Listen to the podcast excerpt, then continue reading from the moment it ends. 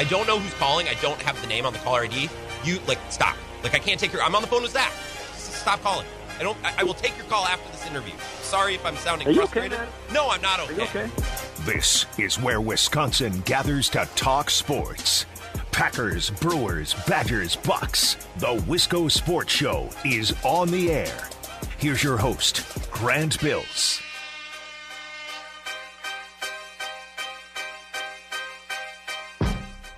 Fun fact to start the show. This is not related to sports at all, but very related to Wisconsin. I don't know if you saw the announcement from Miller Coors today, um, or not Miller Coors, but Molson Coors. Uh, we're losing the following beer brands, and I thought we should pay our respects to start the start the show. Milwaukee's Best Premium, Mickey's Fine Malt Liquor, Henry Henry Weinhard's Private Reserve, Keystone Ice, Ham Special Light. Oh, Key Lightful, Icehouse Edge, Magnum, Miller High Life Light, Steel Reserve, all gone. Uh, brutal. I'm gonna miss. I I feel like a dollar can of Hamm's is going to be my generation's thing. Like if you talk to someone who's 50, 60, 70, you know, you'll hear like, "Oh, back in my day, get a pack of gum for a penny. Gas was a nickel." I feel like in 15 or 20 years, I'm to lecture the youngins. Be like, back in my day, you could go to the bar and get a dollar can of ice cold Hamm's. And if it wasn't cold, it was still good because Hamm's was awesome. And it was a dollar. So I thought we'd start on a lighthearted note today. RIP to Ham Special Light. I don't know what that means for Hamm's Heavy. I need to do some more research. Sorry, I was too busy researching sports or trying to today. This is the Wisco Sports Show. My name Grant Bills. I hope you had a wonderful, wonderful weekend. I had the best weekend possible. I didn't do a dang thing.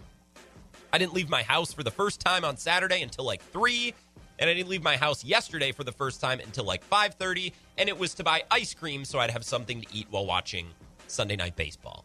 So by that metric, I think I had a pretty good weekend because I had nothing to do. Whatever you did the last couple of days, I hope you enjoyed it. We're ready to go. Uh, this week will be a lot of Brewers, a lot of Packers training camp, obviously, but a heads up, just so I don't get yelled at. I'm going to get yelled at by our, especially our friends in Madison, which is why I had Zach on last week. I wanted to avoid this with him. Uh, I'm going to be on vacation next week, all five days. I'm out of here. I'm going out west. So just a heads up, because I know Ebo will yell at me and others will yell at me. I will be gone next week. So we need to make this week count. We need to pack everything in to this week. A lot to do with the Brewers, especially following the trade deadline, and Packers training camp is only going to continue to ramp up, up, up, up, and up, and, and up. Oh, yeah, and NBA free agency starts tonight, unless you're Pat Riley. Then it starts a couple of hours early, but we can talk about that later. A lot to get to tonight. You're welcome to be a part of it. 608 796 2558. You can tweet at me at Wisco Grant. Schmidt on the north side, right from the jump. I think he was ready to talk about this. He said, didn't know John Axford was still alive. Hasn't pitched in the majors since 2018. Yeah, John Axford's back with the Brewers. As if this week couldn't get off to a weirder start. I guess John Axford is still alive and it can still throw baseball.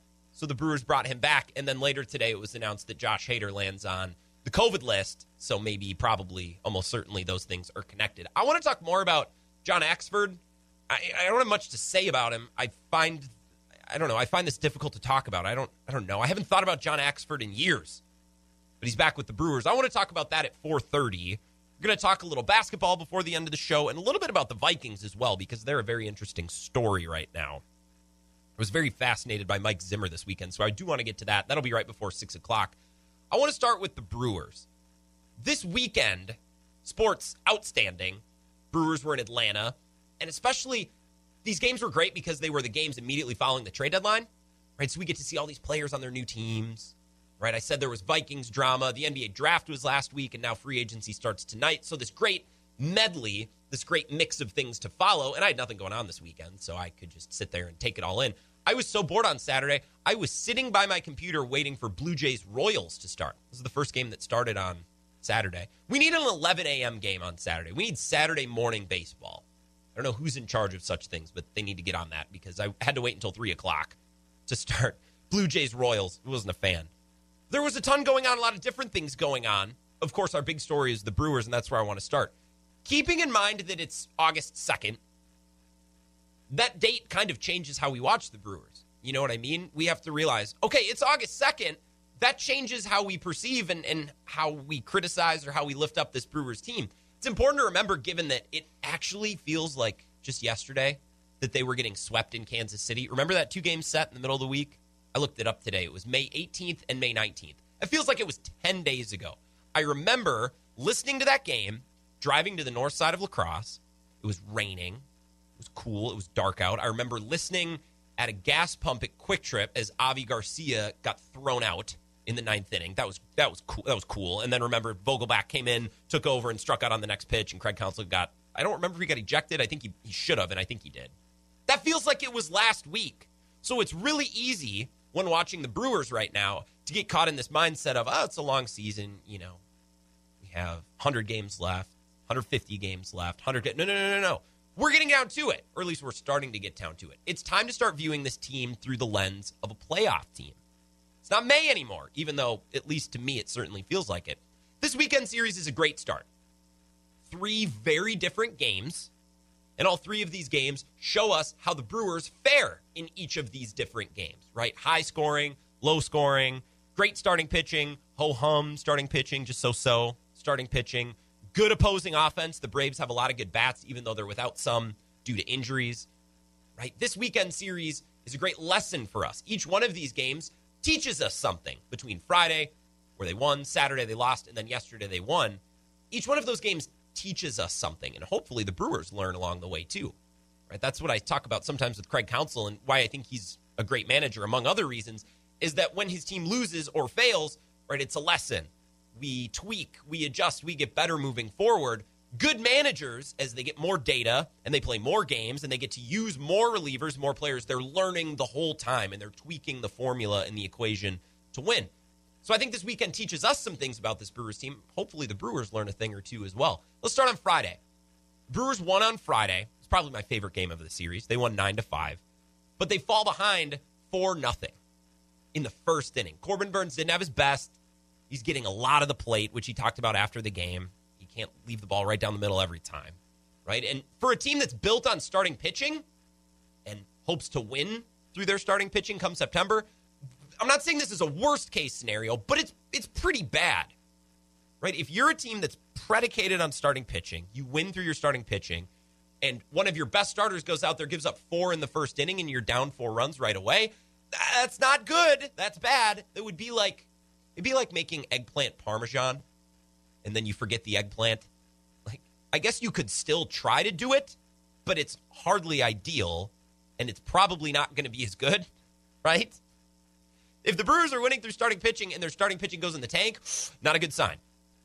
But Friday's game showed that the Brewers have the firepower to win with offense if the pitching doesn't show up, right? And I think Friday also showed us what this offense looks like when the big bats are cooking. Kolten Wong had three hits. Adames had two hits. Avi Garcia had three hits, including a big three run home run. Right, so Friday is a lesson. If the starting pitching doesn't show up, the Brewers have the firepower to make a comeback and to get it done. And this offense can be really good if some of their big sticks all come together on one night and have a great game. Adames, Wong, Avi Garcia, Narvaez would probably be in that group too. He had a hit on Friday night in an RBI. Right at some point, God, willing. Yelich maybe joins that group as well. So we learned a thing or two on Friday. Even if the starting pitching doesn't show up, well, the offense can be good enough to come from behind and to help this team win. Saturday, the starting pitching didn't show again. And we're talking about relative starting pitching. It's not like the Pittsburgh Pirates ran some no name out there and he went an inning in a third and gave up seven runs. Right? Brandon Woodruff wasn't his best on Saturday. He wasn't a nightmare, and he certainly didn't get help from the officiating, the umpiring but he wasn't his best relative to his best, which is very good, better than most, right? To be fair, there's very little offense too. Like Cain had three hits and Wong and Avi Garcia both had two hits, but there wasn't that big hit. On Saturday, it felt like Manny Piña was up a couple of times with a chance to really, really do some damage to drive in a bunch of runs with a couple of runners on base. They left 11 on base on Saturday, and they just never got that big hit. And I didn't watch the post game presser on Saturday because I just went about my night. I'm like, nah, it's Saturday. I'm not to I'm not to spend 20 minutes watching this press conference. I'll get to it Monday. So I didn't see it, but I would imagine, I would guess, the Craig Counsell probably said, eh, you know, we got hits, we got guys on base, we just couldn't get the big hit. That was kind of the story on Saturday. Saturday is an example of how a playoff series, I think, could go south fast for the Brewers. If the starting pitching is an average version of itself, and once again, a bad Woodruff or a bad Burnes or a bad Peralta is still halfway decent, and it's probably better than some of the lower tier starters in baseball. But the Brewers predicate themselves on winning through starting pitching. That's their game plan.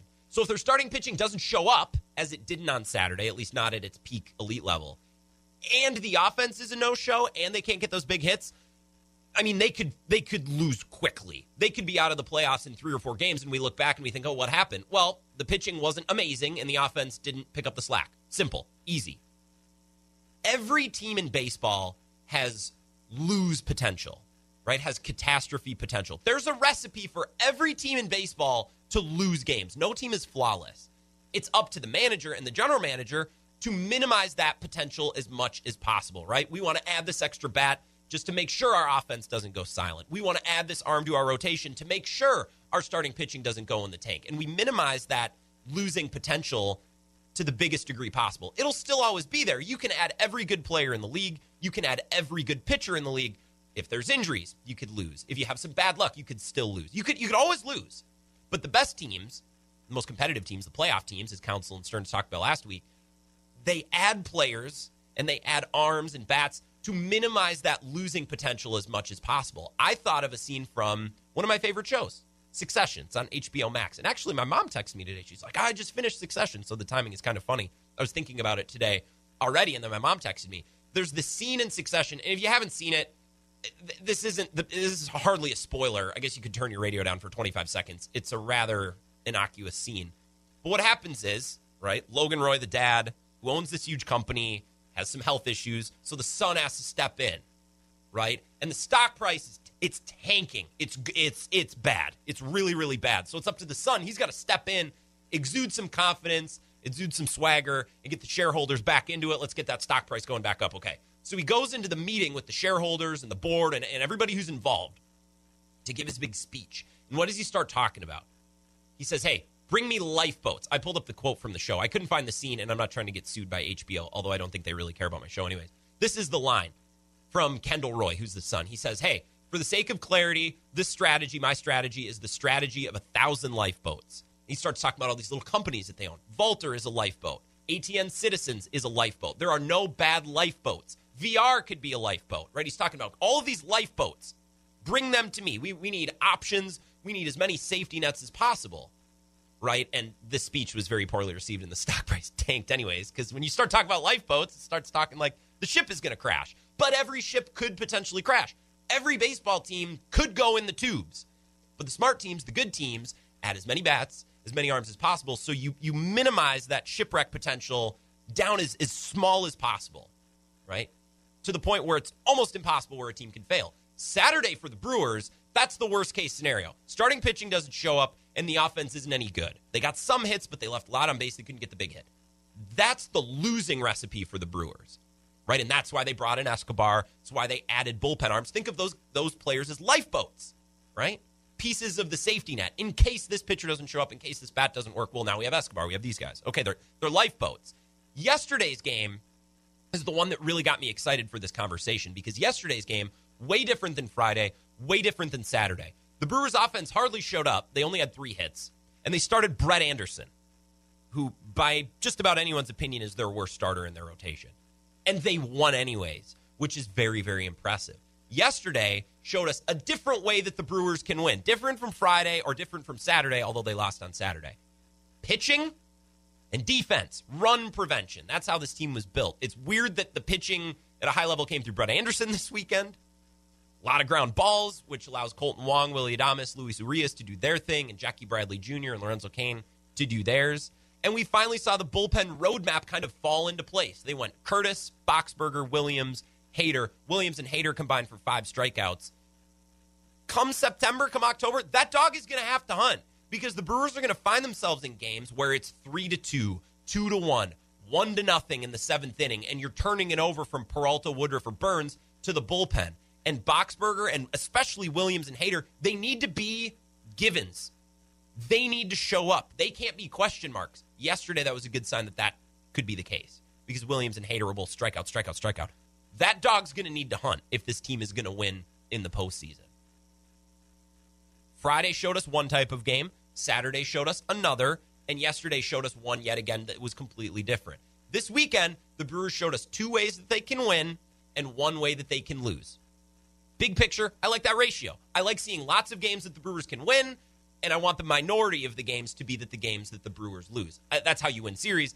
That's how you get a winning record. That's how you win a division. But it's also how you kind of forecast into the playoffs and think, okay, over seven games, if we see lots of different types of games, how prepared or unprepared are the Brewers? I think this weekend showed that they have some lifeboats, right? They have a safety net that if stuff goes south, they have options to win in different types of games if need be. Ultimately, they'd get an amazing start from their starting pitcher and their offense would score 10 runs every game. But that's not how it works. So you need the lifeboats, you need the safety nets, you need options, different ways to win so you're prepared for whatever comes in the postseason, which is exactly what David Stearns and Craig Counsell said last week. Let's hear from Craig Counsell, Josh Hader a little bit too. He went on the COVID list. Great. But before he did, he talked to the media yesterday. So we'll hear from him. Brett Anderson as well. More Brewers talk next on the Wisco Sports Show. This is the Wisco Sports Show with Grant Bills on the Wisconsin Sports Zone Radio Network.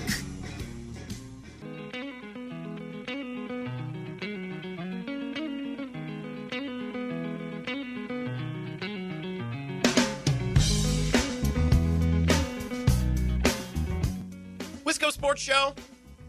Thanks for hanging out. Hope you had a swell weekend. My name is Grant Bills on Twitter at Wisco Grant.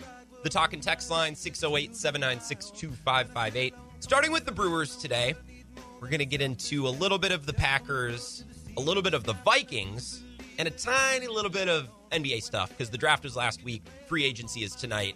And I don't have like one big thing to talk about with the Bucks or with the draft or with free agency, but I have like a couple of little things, and we'll just kind of hit them all at once. That's coming up right before five o'clock. Did I give you the talk and text line number already once? If I did, I apologize. I'm going to give it to you again 608 796 2558. Text in as Schmidt on the north side already has. Schmidt on the north side called out Dave and Monona last week, and I haven't heard from Dave. Which, look, I'm not, I'm not making it Dave's responsibility to call in every day, but I just, I don't know. Thought when another man put him on blast like that, I thought he would have came with fire and fury, especially after his Cubs sold off everybody. I'd like to hear Dave's opinion on that. Maybe we'll be so lucky. Going to do a little bit of trade deadline Cubs talk, mix that in with the Brewers, so maybe Cubs fans will be motivated to reach out. Heard from a couple last week. Very interested with that whole trade deadline scenario. Let's keep going on the Brewers. Counsell talking after the game last night. By the way, some breaking news. John Axford is back, which is weird. Josh Hader's on the COVID list now, which is, I don't know, I'm having a difficult time wrapping my mind around all of this. Because if Josh Hader has COVID, what does that mean for the rest of the team? That's scary. And Josh, uh, John Axford hasn't pitched in the majors since 2018. He was a TV analyst earlier this year, so I'm trying to piece all that together. But that's the news today. Let's continue to talk about the games. And if we know anything further about either storyline, the Brewers' former closer, John Axford, or the current closer, Josh Hader, I will tell you. But right now, we're talking about the weekend series against Atlanta. They won two of three. Craig Counsell talks about his team's success not only in Atlanta, but the rest of the road trip as a whole. No, I, I, look, we've been good on the road. There's no explanation necessarily for it, I don't think. I mean, it, it's we're, we're doing, if, if, anything, it's just the, the, team's doing what they're good at. We played good defense today. We pitched really well today. We jumped out to an early lead. So, I, I, can't explain it. You know, I, I, think this is why you, we shouldn't try to explain things like this, like not winning day games, and so you know, it, it's just it's the way the schedule works. And if we're if you're winning a lot of games, you're going to be winning one or the other. You know, that's I find that very funny. Counsell's like, well, there's no rhyme or reason to it. We're winning all the games. We're winning most of the games. So some of those are going to be on the road. Like that's how it works, which is kind of cocky, which I like. Brewers are just also very good. So, of course, they're, they're going to win games, home or away. I get it. They also had some of those games last week on this road trip against the Pirates. And they have more against the Pirates this week. They need to maximize those. Not saying they need to win every single game they play against the Pirates, but ideally winning every series against Pittsburgh here on out. Uh, ideally with Chicago, too, right? You want to beat up on the teams that you can beat up on. That's how you stack wins. Continue to win series and hold the lead in the division. Right now, there's seven games over the next closest team in the division, which is the uh, Cincinnati Reds. Speaking of the Brewers being a good team, Josh Hader kind of dropped us this nugget last night. This kind of got me fired up. Yeah, I mean, we got a good squad, man. It's the best squad I've been on. Um, and it's just I think I think it starts in the clubhouse. I think it, it, starts with the group of guys that we have. We all get along. We all stay connected. I think that's one of the things that Counts preaches. He's, he preaches uh, staying connected, and you know that's one of the things that we've been able to you know pick up guys and uh, have made a difference in this clubhouse. So continue just uh, going with the the train that we got going and just have fun with it. Best team he's ever been on. Best Brewers team Josh Hader's been on. That excites me. I like that. Makes me smile. This team is very similar to the team in 2018. The bullpen's not as good, but the starting rotation is much better. The offense, I guess, is similar.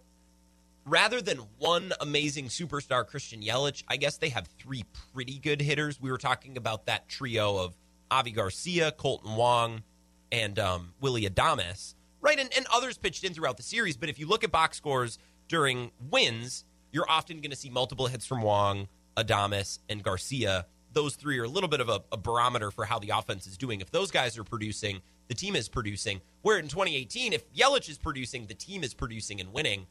Just imagine if Yelich shows up at any point this season, how good this offense and how good this team really could be, especially in relation to that 2018, which I think is probably the second best Brewers team. If this is the best Brewers team under this iteration, especially with Josh Hader, I, I think 2018 would be the best team. This year would be, or rather, scratch that. This year is the best team according to Hader. Than 2018 would be right there behind, and this team has so many more advantages, especially advantages that lend themselves to winning in the postseason, like great starting pitching and the offense necessarily not relying on one bat like it did a couple of years ago. Brett Anderson kind of echoed that theme last night. This team is really, really good. I mean, it's, it's a really good team. It's obviously a playoff caliber team. Pitching and defense are the strong suit, and then uh, if we get maybe we've scored here after the All Star break a pretty good clip, and so uh, yeah, I mean, still we've had not everybody click offensively at the same time quite quite yet, and get Yelly going a little bit with maybe with the addition of Eduardo to send him on the right note. And so, uh, but to this point, we've played good. We haven't really had too many lulls, and so uh, it's been pretty consistent. And so hopefully we can play that way the last couple months here. First of all, in a million years, I wouldn't have guessed that that's what Brett Anderson sounds like. Does not look like he sounds. Second of all, what was second of all? Pitching and defense, pitching. I, I don't know. I played that to illustrate that everybody on this team is like, yo, uh, this team is really good. Um, I understand that there's a long way to go in this season. We have another month, right? We're seven games up, and that lead is nice. But it, it's interesting to hear a team, both the manager and the closer and a starting pitcher who was very good yesterday, all saying, yeah, this team's really good. Uh, yeah, we're good. we're really good. We're winning a lot of games. That's why we're winning on the road, is because we're just winning a lot of games. So some of those will be during the day, some of those will be on the road, some at home. Right? I, it's not that teams don't talk about how good they are. You hear that kind of present itself in different ways, like with PJ Tucker saying, "Well, we got dogs." It's essentially saying, "Well, we have a lot of good players. Uh, we're going to win a lot of games." Right? Jimmy Butler said that about the Heat last year. I think Aaron Rodgers and the Packers have recognized that as well. The Brewers are just in press conferences blatantly saying, "Yeah, uh, we're really good probably the best Brewers team in a couple of years, certainly since 2018, uh, and we're going to win a lot of games. So just make make that clear. One logistical thing that I wanted to talk about right here for like the next minute and a half, two minutes, and this kind of changed in the last 12 hours. Uh, we were going to talk about how Josh Hader hasn't been giving much work. I tweeted earlier this weekend that the Brewers, joking, that the Brewers should have traded Josh Hader because they might not need him again because they were winning in all of these big margins and these blowouts because their offense has been scoring. So Josh Hader hasn't been getting work. Here's Craig Counsell talking about that problem with Josh Hader, although now he's on the COVID list, so that's going to change at least for the near future. Yeah, we went through an odd sequence of games that doesn't feel like you know the Brewer teams of the last four years, where there's so many close games. We've we've been out of that for three weeks now, um, and, and, so Josh has not had opportunities, and and, and that's been different. It really has. I mean, not having save opportunity has not been something we've ever worried about here for for a while. So, um, just the way it goes, you know, it, you, you, can't predict that. Um, we got him a nice rest. Uh, we know it's not going to last. We know we're going to need him. You know, he's going to pitch frequently at times. So, um, you you count your blessings when you get him a little rest, and, and know that uh, he's got a lot of big workload ahead of him. It's the way she goes. According to Craig Counsell, it's just the way she goes. It's the way she goes. It is an interesting equation they're going to have to balance because I, this team wasn't calibrated in such a way where you never use your closer. It's not like they looked around and said, well, we're just going to outscore people. We're going to score eight or nine runs a night, and if the pitching can keep up, great. But we're winning through offense, baby. No, this team is designed with close games in mind to play in tight margins, to play in tight windows, and to win ball games three to two, four to three, two to one, one to nothing. Right? And now we're not using our closer? Well, that doesn't really match up. That doesn't really make sense. So that's a new math problem that the Brewers and especially Craig Counsell has to figure out. How often do you need work? And if we're going to continue to win at this clip and score at this clip, when do you need me to get you in there? When do you need to get work? That's something that they're going to have to figure out and something that they're going to have to calibrate. Let's take a break. I want to talk more about the Brewers' John Axford being back and why I think the John Axford reunion could maybe kind of be compared to the Randall Cobb comeback. Although maybe not really at all. We'll piece through that coming up next here on the Wisco Sports Show. This is the Wisco Sports Show with Grant Bills on the Wisconsin Sports Zone Radio Network.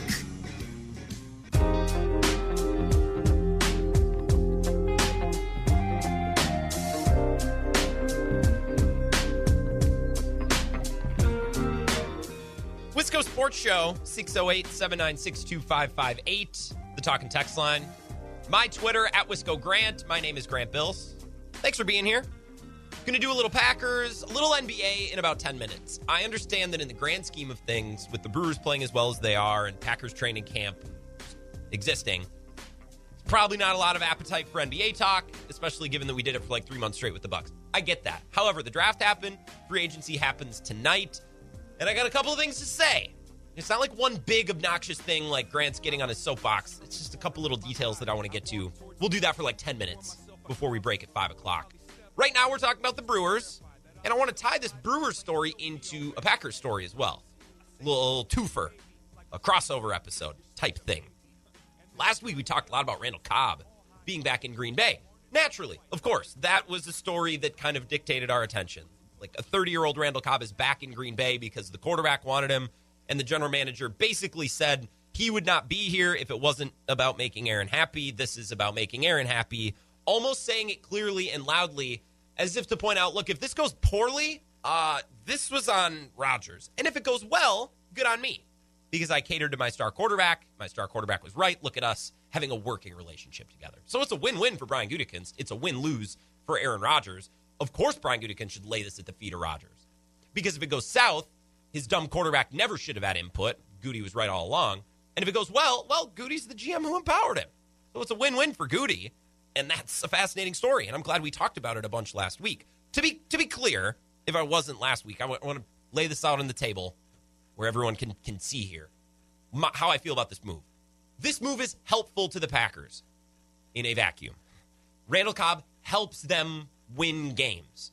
At the end of last season, remember talking about this a lot, where I'm trying to prioritize moments more than production, especially discussing guys like Tonyan and Lazard.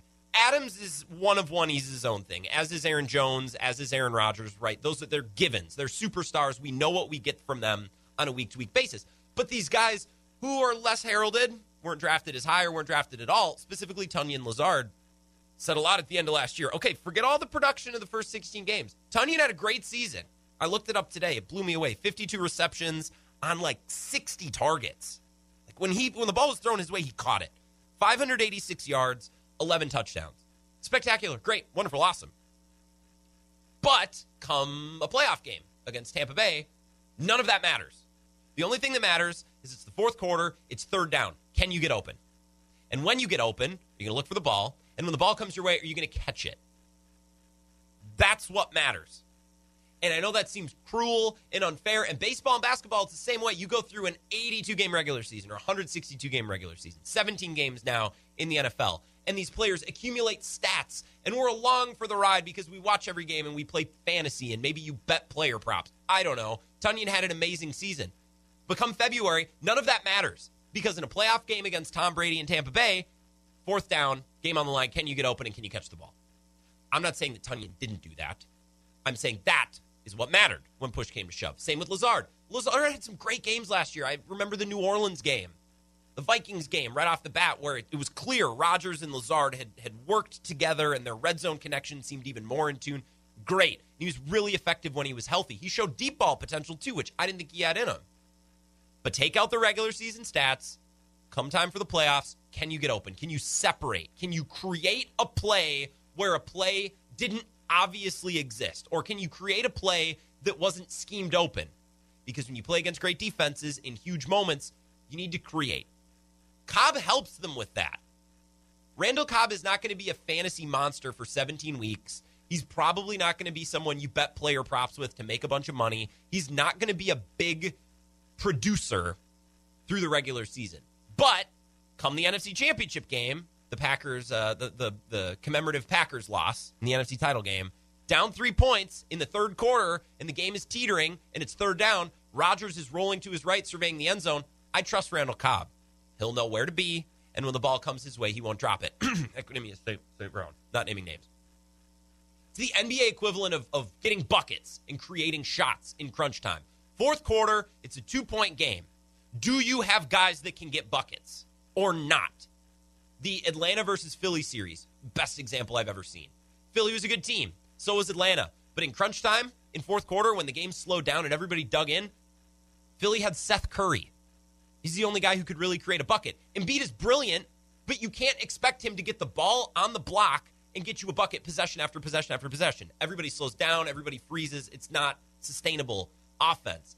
Philly didn't have anyone other than Seth Curry who could create a shot. Meanwhile, Atlanta had all these guys Trae Young, Bogdan, Huerter, Gallinari, Lou Williams, John Collins get the ball in their hand and go to work one on one on a defender and get you a bucket. Right? So Philly had Ben Simmons, who I think of as maybe Allen Lazard. And they had Korkmaz, who maybe you could think of as Robert Tonyan, who over 82 games will pile up the numbers and they'll be really great and they'll win lots of games. You might even get the one seed. But when push comes to shove, can they get open? Can they make a play? Can they separate? Can they create? I'm not blaming Tonyan and Lazard for what happened in the NFC title game, but but that's the premise. That's the point. And Randall Cobb might not be a great producer over the course of the regular season, but he'll be helpful in moments in the playoffs, which is something I think they were lacking last year. He will help them in a vacuum. Now, the circumstances in which he was brought back, a little contentious, maybe a little, I don't want to say controversial, but ideally you don't want a player in the building where the GM's like, well, I wouldn't have brought him back, but the quarterback wanted him. So here you go, Aaron. Have fun. That's not ideal. In a vacuum, he helps them. I would have liked to not have to give up a six round pick or pay a bunch of money for him because their cap is screwed next year. But in a vacuum, he helps them. That's my stance now. That's going to continue to be my stance unless he gets hurt and then, you know, the equation changes a little bit. I want to apply this Cobb conversation to John Axford, who's now back with the Brewers. For those of you who didn't know, and I didn't know until today, because why would I? He wasn't even in the majors. He's 38, and he started this season as a commentator for the Blue Jays. And then in some session or some game for Team Canada, he hit 98 miles per hour. So Toronto offered him a minor league deal, and then Milwaukee traded for him for cash. A big bag of dollar bills. Here you go. We'll take John Axford back. Now, I was going to try to do this thing where it's like, well, maybe in one game here and there you could help them, and that makes it worth it. But I think now we know a little bit more of the story. Well, Josh Hader has COVID. So we'll get John Axford. Maybe he can give us something, right? Get Tim Dillard out of the booth, too. Why not? If, if everybody's got COVID, right, your options are short. John Axford for a bag of money seems like not a terrible option, especially considering the trade deadline is already come and gone. And I'm a little confused as to how that happened. I need to read more into that trade. I didn't even think about that till now. How did they do this after the trade deadline? Must be different with minor leaguers. You're acquiring, you're not trading, maybe? I don't know. Is there an acquisition deadline? An acquiring deadline, not a trading deadline. I don't know. They got him. I don't really care about the details. It would seem to me, and I'm just an observer here, I'm not a reporter, I don't have any knowledge of the way this team works. It seems to me that the Brewers are just stashing arms. They're getting as many lottery tickets as possible. Curtiss, not a superstar, but pretty good, right? And who's the name of the other guy? He's from Detroit. Oh, great. That's a good look for me. I forgot his name. The lefty the name will come to me at a really inconvenient time, and I'll interrupt a later conversation in the show. To is it Norris? Something Norris, I think. Morris, Norris, the other guy, the Tiger. They got two relievers. Neither one is a superstar. Neither one's going to be a closer, but they need options. Just get us arms. Just bring, bring give as many as possible. And now they're getting John Axford, who may be great, maybe terrible, but he's an option. Bring, bring him in. Right? We want lots of options, and we'll figure this thing out. We'll continue to tweak the equation here and there. Right? I'm guessing that maybe the Brewers looked around at the trade market and they thought, okay, well, maybe we'll try for Kimbrel. Maybe we'll try for some of these high level relievers. Kimbrel was obviously probably not going to happen because the Cubs weren't about to send him to Milwaukee. Send him to the south side of Chicago. I guess that's fine, but they weren't going to deal him to the Brewers. All right, fine. So instead of getting superstar relievers because they weren't available or they didn't agree on compensation or, or whatever, they go for quantity instead of quality. And they hope with one or two of these guys that they've brought in out of the three or four that they can catch lightning in a bottle through the rest of the season. Here's an analogy that should help. This analogy makes more sense to me than maybe ever an analogy I've ever used. Right? You're going to Taco Bell. You got four and a half bucks. You got four one dollar bills and like seventy six cents. And you're like, what should I get? I don't know what I should order. Now, sure, you could roll up to the drive through window and splurge on a premium item. You go cheesy gordita crunch or chalupa, quesarito, and that would basically take up all of your four dollars. All right, but it would I mean it'd be good. Oh God, it would be good. It would be delicious. But that's all you're getting. Or you could load up on the value menu, the cravings menu. Spicy potato tacos, which I think is their best item personally, even discounting the price. Cheesy bean and rice burrito, chicken quesadilla, ch- chicken quesadilla melt. Uh, you could get the cinnamon twists, right? Lots of great options here, and you could get a couple. So you get the one premium item, or you could get like three or four dollar menu items. The Brewers opted to roll up to the window and say, "Hey, give us a bag of bean burritos." Right? We want well, the most bang for our buck. We want as many items as possible. We're going to run home and eat them all. And I can't say I blame him. The dollar menu has rarely steered me wrong. But I think that's where this analogy falls apart because I love a cheesy bean and rice burrito. It's delicious. I'd love a cheesy gordita crunch more. I'm I'm not sure how the taste plays into the quality of reliever. I need to hash out this analogy further. You get my point. The Brewers, instead of putting all their eggs in one basket, they just grabbed a bunch of eggs and they're like, well, I don't know if any of these guys will be rock stars, but hopefully we can hit on one or two. And maybe John Axford is a continuation of that strategy, or maybe they literally only got him because Josh Hader now is COVID. That could be the case too. Either, either way, I think it fits their MO of how they've gone about bolstering their bullpen and bringing in guys since the trade deadline and before the trade deadline last week. Let's take a break. I want to do a little NBA stuff. I see we might have a text or two and a tweet or two. I'm assuming those are on the Brewers. We'll get to those when we come back, and I do have some thoughts on the NBA draft and free agency as a whole. More of the Wisco Sports Show after this. This is the Wisco Sports Show with Grant Bills on the Wisconsin Sports Zone Radio Network.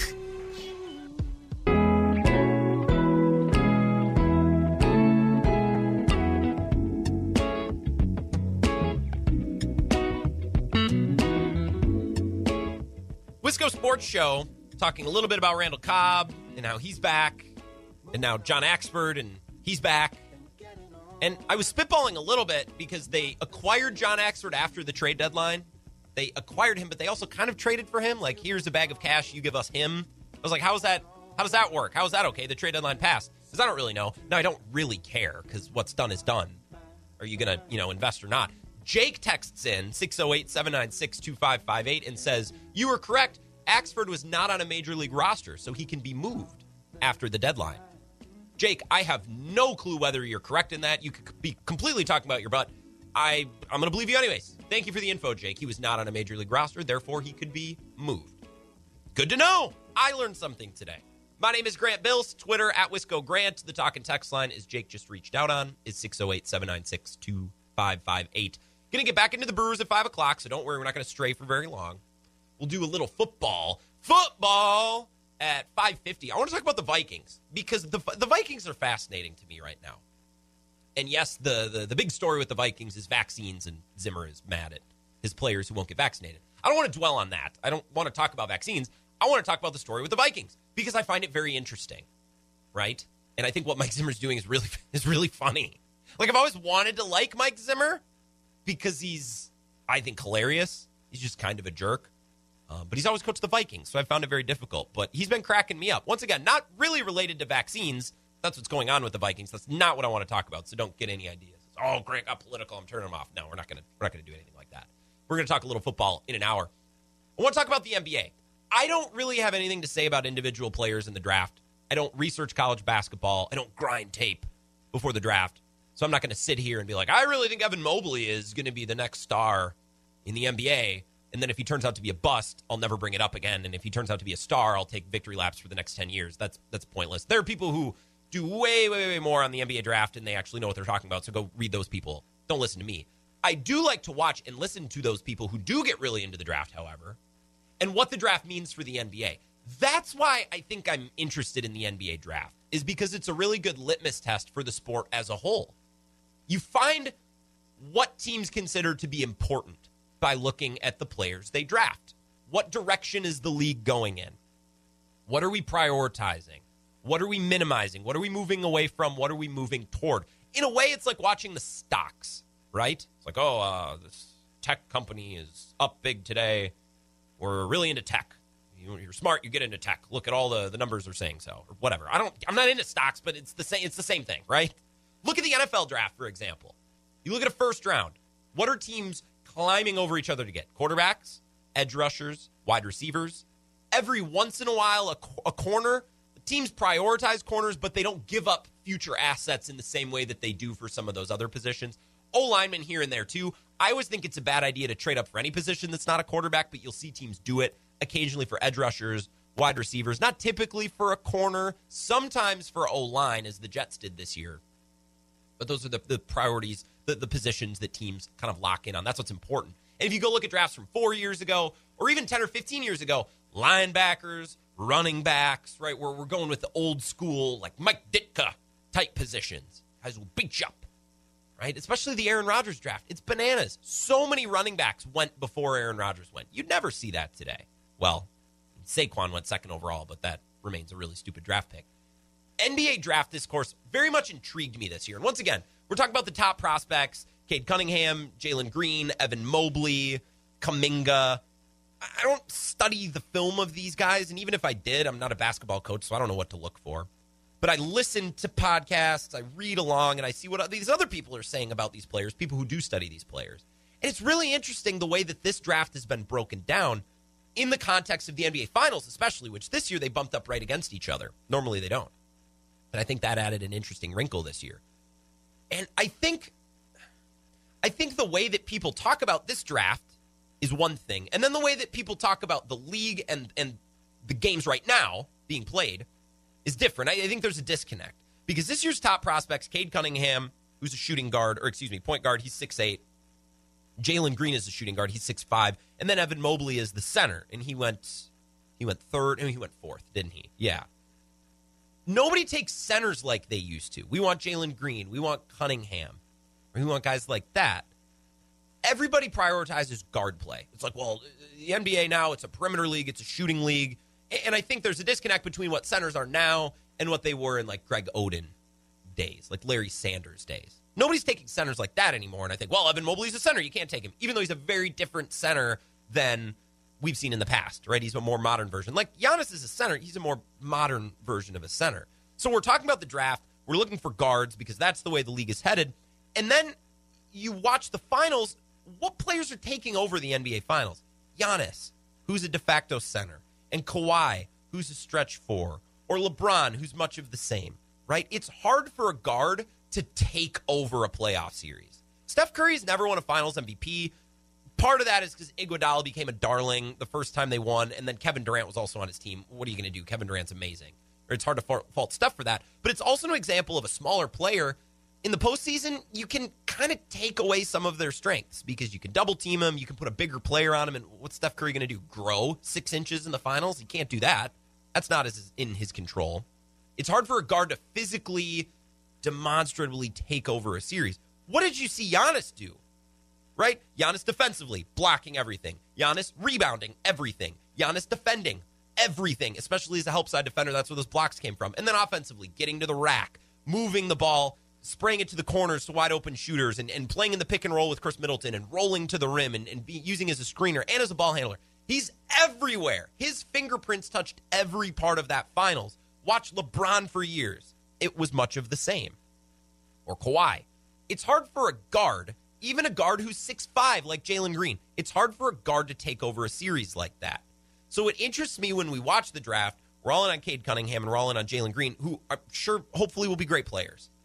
But then other players like Evan Mobley, who's a center, even a modern center. If I'm trying to win a championship, that's the kind of guy I want to build around. And look, a lot of people this offseason and NBA fans, I think you'll you'll um, what's the word I'm looking for? Like you'll reverberate with this, like you'll hear this and agree. I think there are going to be a lot of people this offseason who write about the NBA. It's like old school basketball is back. Look at the Suns, look at the Bucks. Three point shooting is about to become less of an emphasis. We're looking at the mid range. Kawhi already got that started, right? And Khris Middleton. But now it's about getting to the rim, playing physical, strong basketball, getting to the free throw line, making the other team commit a lot of fouls. I think that's going to be a narrative. I don't know how big it will be or how many people make it, but someone will make that the narrative. I think it's a little bit misleading because the Warriors were in the finals for how many years and they had three of the best shooters ever. It's like, well, of course they're going to shoot a lot. That doesn't mean that this the league became overly obsessed with three point shots. There's always been bigger, stronger teams. The 2016 Cavs were one. All I'm saying is that when we're talking about acquiring players, whether it be through the draft or free agency or young players, if you're making a trade, to me, there's a disconnect. It's all guard, guard, guard, guard, shooting, shooting, shooting, shooting. That's how the league is. But then you watch the NBA Finals. Who's taking over every aspect of these games?